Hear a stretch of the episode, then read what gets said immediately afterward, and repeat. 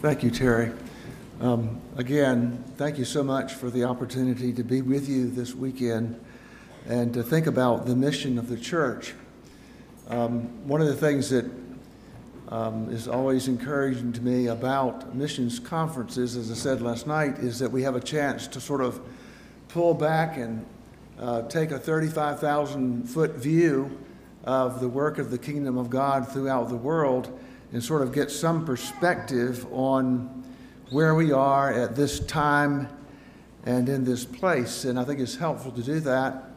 Uh, you are a part of the great ongoing work of the spreading kingdom of God that has spread all the way from Jerusalem into Judea and Samaria and now to the uttermost parts of the earth. You and I are living in the uttermost parts of the earth.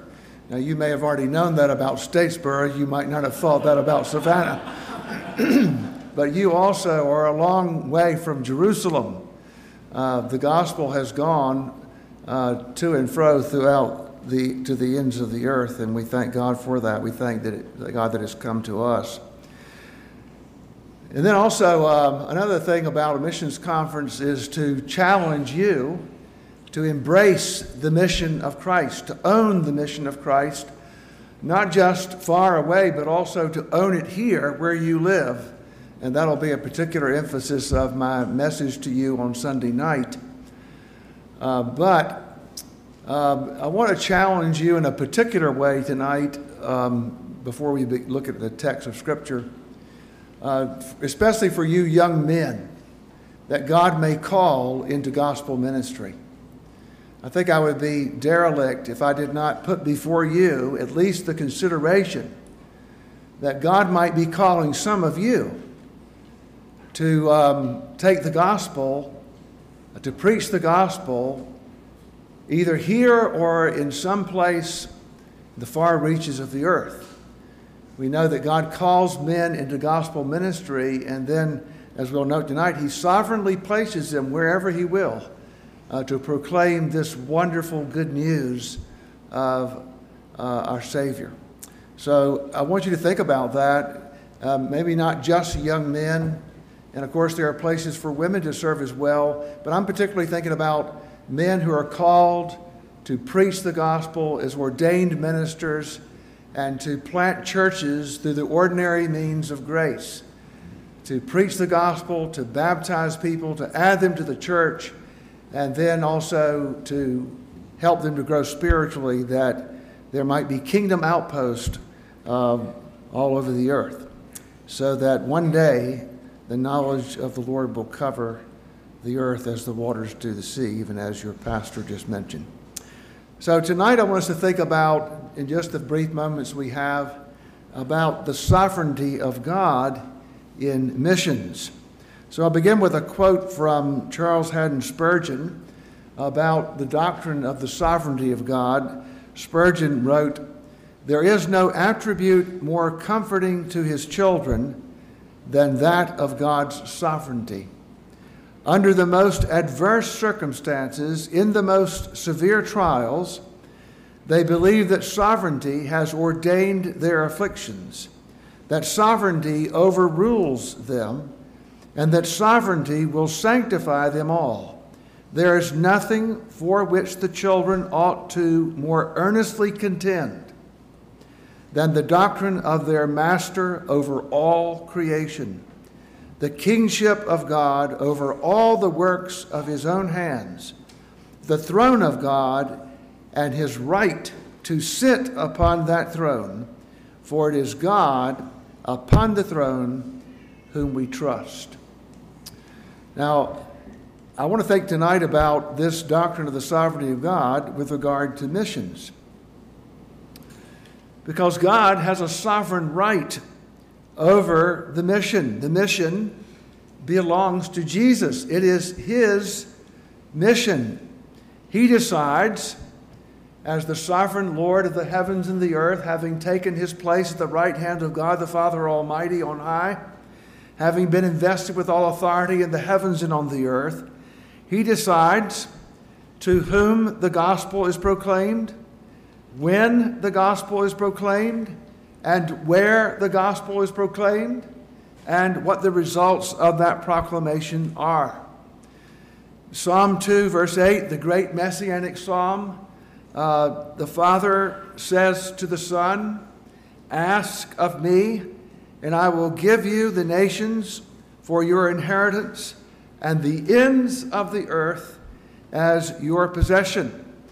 So we would confess, along with the psalmist, that the nations of the earth belong to our Lord Jesus Christ, that they are his sovereign right, that by virtue of his uh, sacrifice on the cross of Calvary and his exaltation to the right hand of the Father, he has received a great inheritance. Uh, the nations of the earth, uh, the very ends of the earth, is his possession. And when he took his disciples up on Mount Arbel and gave them the Great Commission, he now sends them into the world to take possession of his inheritance. And he's been doing that now for 2,000 years. And much progress has been made. Sometimes we bemoan the difficulties that we face in our own culture. We look um, at things happening and it looks like we're going backwards. Uh, but when we think about the progress of the kingdom of God throughout the world, we need to think about well, what is our reference point?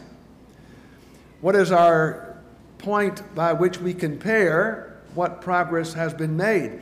If we think of 1952, then we are, are apt to become very depressed about what's happened in our own culture. But if you'll think in terms of AD 33, when there was only a little pin light shining down on upon, upon the world in Jerusalem or in Israel, and the rest of the world was engulfed in black, black darkness, there is more light shining right today in this world than ever has shone heretofore.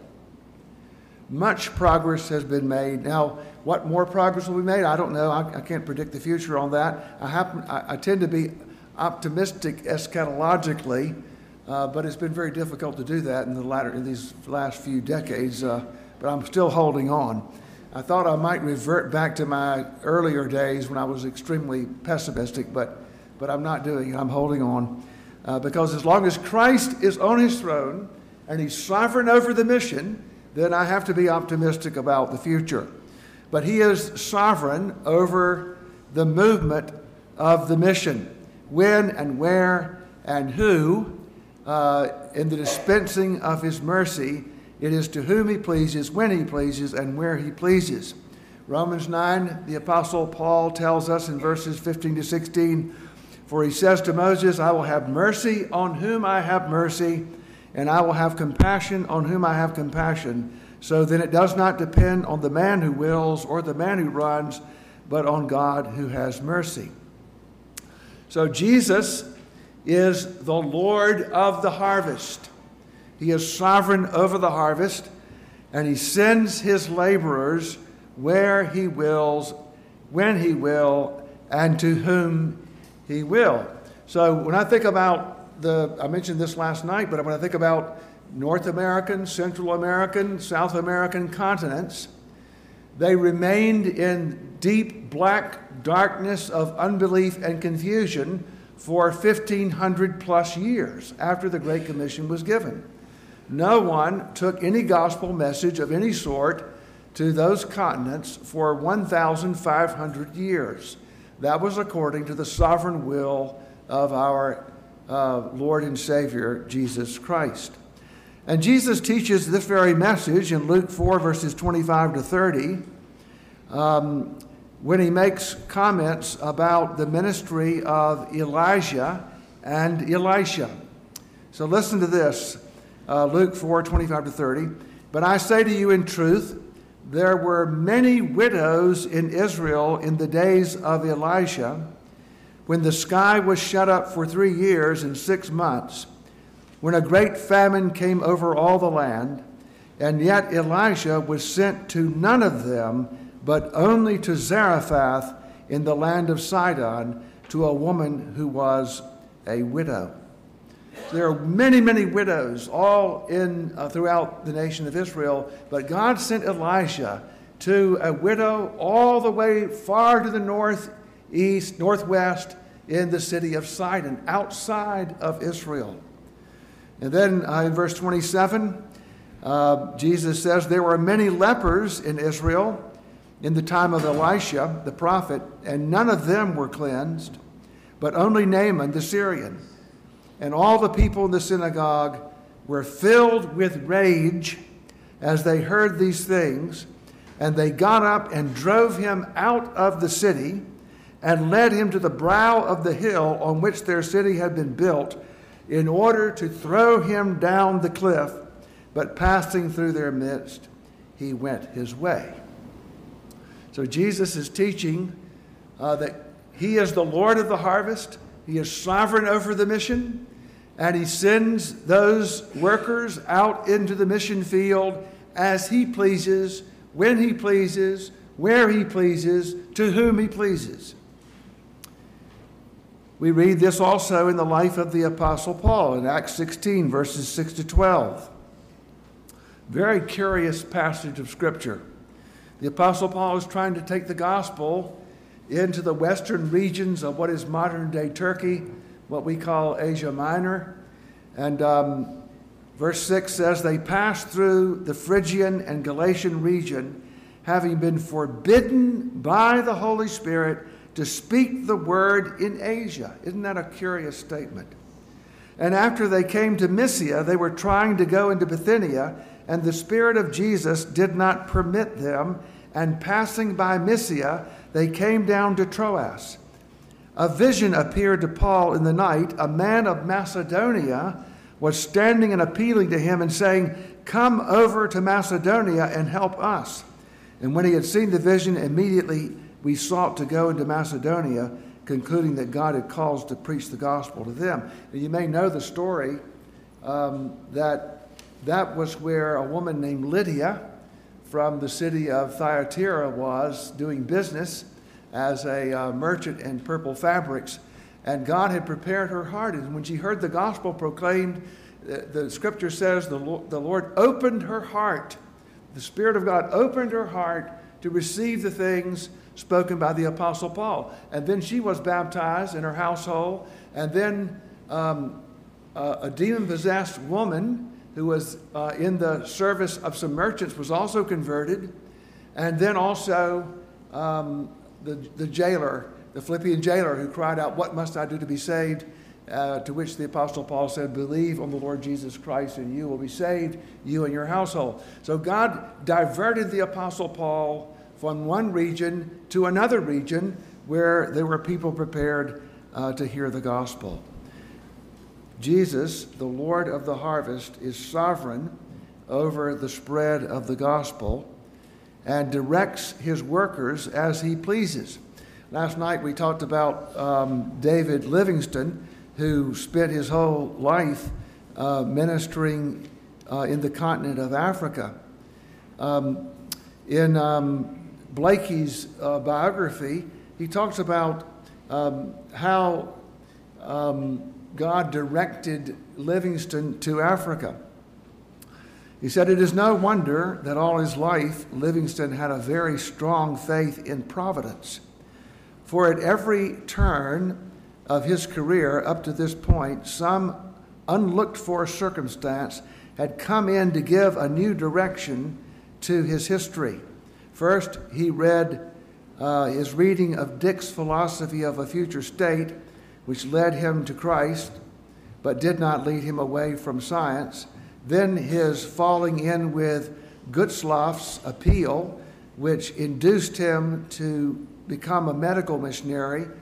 The Opium War, which closed China against him because that's where he wanted to go the friendly word of the director who procured for him another trial, Mr. Moffat's visit, which deepened his interest in Africa, and finally the issue of a dangerous illness that attacked him in London, all indicated the unseen hand that was preparing him for his great work. So, what is Christ doing with his kingdom?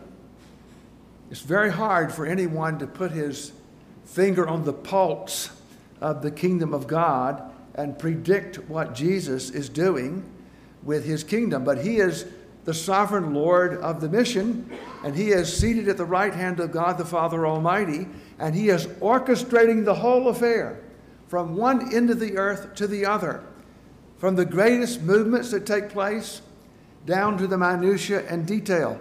Where is the Spirit of God directing you in this great mission? What is your part to play? Where is the Spirit of God directing independent Presbyterian Church? You cannot own the whole of the mission, but you can own a part of it. And how does God direct you in that? God directed me by His sovereign hand to Statesboro, Georgia. Why would anybody want to go to Statesboro, Georgia? Somebody has to live there. I guess it was appointed unto me to be the person that lives there.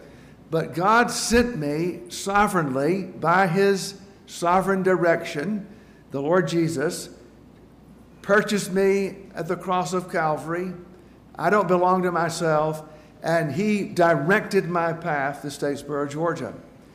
And now that I look back at it for 42 years, uh, and what God has done graciously and mercifully in spite of myself, is clear that He is building His kingdom even in a place like Statesboro, Georgia. Some people said, Don't you want to be in a bigger place somewhere? You could have greater influence. What is the place where you will have the greatest impact and greater influence? The place that God has directed you. God directed your pastor here 37 years ago. He didn't grow up in California dreaming about Savannah. but the sovereign Lord of the heavens and the earth, who purchased his soul at the cross of Calvary, directed his path to this place.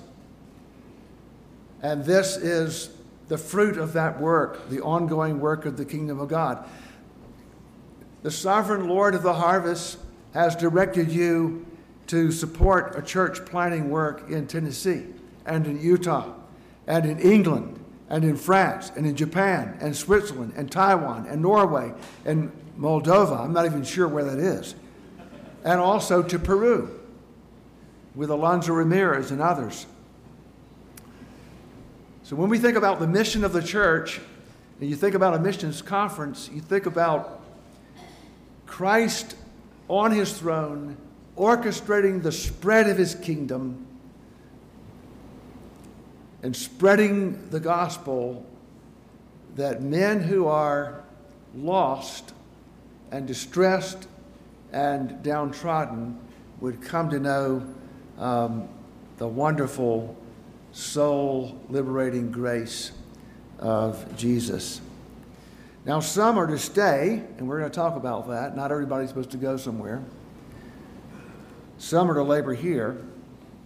But maybe, just maybe, the Lord of the harvest will send some of you, especially you young men, to carry the gospel, preach the gospel here and maybe at the far reaches of the end of the earth. Let's pray. Heavenly Father, we thank you for uh, those whom you have sent before us. And who were faithful to your call in their lives and who brought the gospel to us. And we pray, Father, that you might continue to do that. And what a great blessing and privilege that you allow us to own some part of this great work of the kingdom of God spreading from shore to shore. Lord, work in our midst. Use us, we pray in Jesus' name. Amen.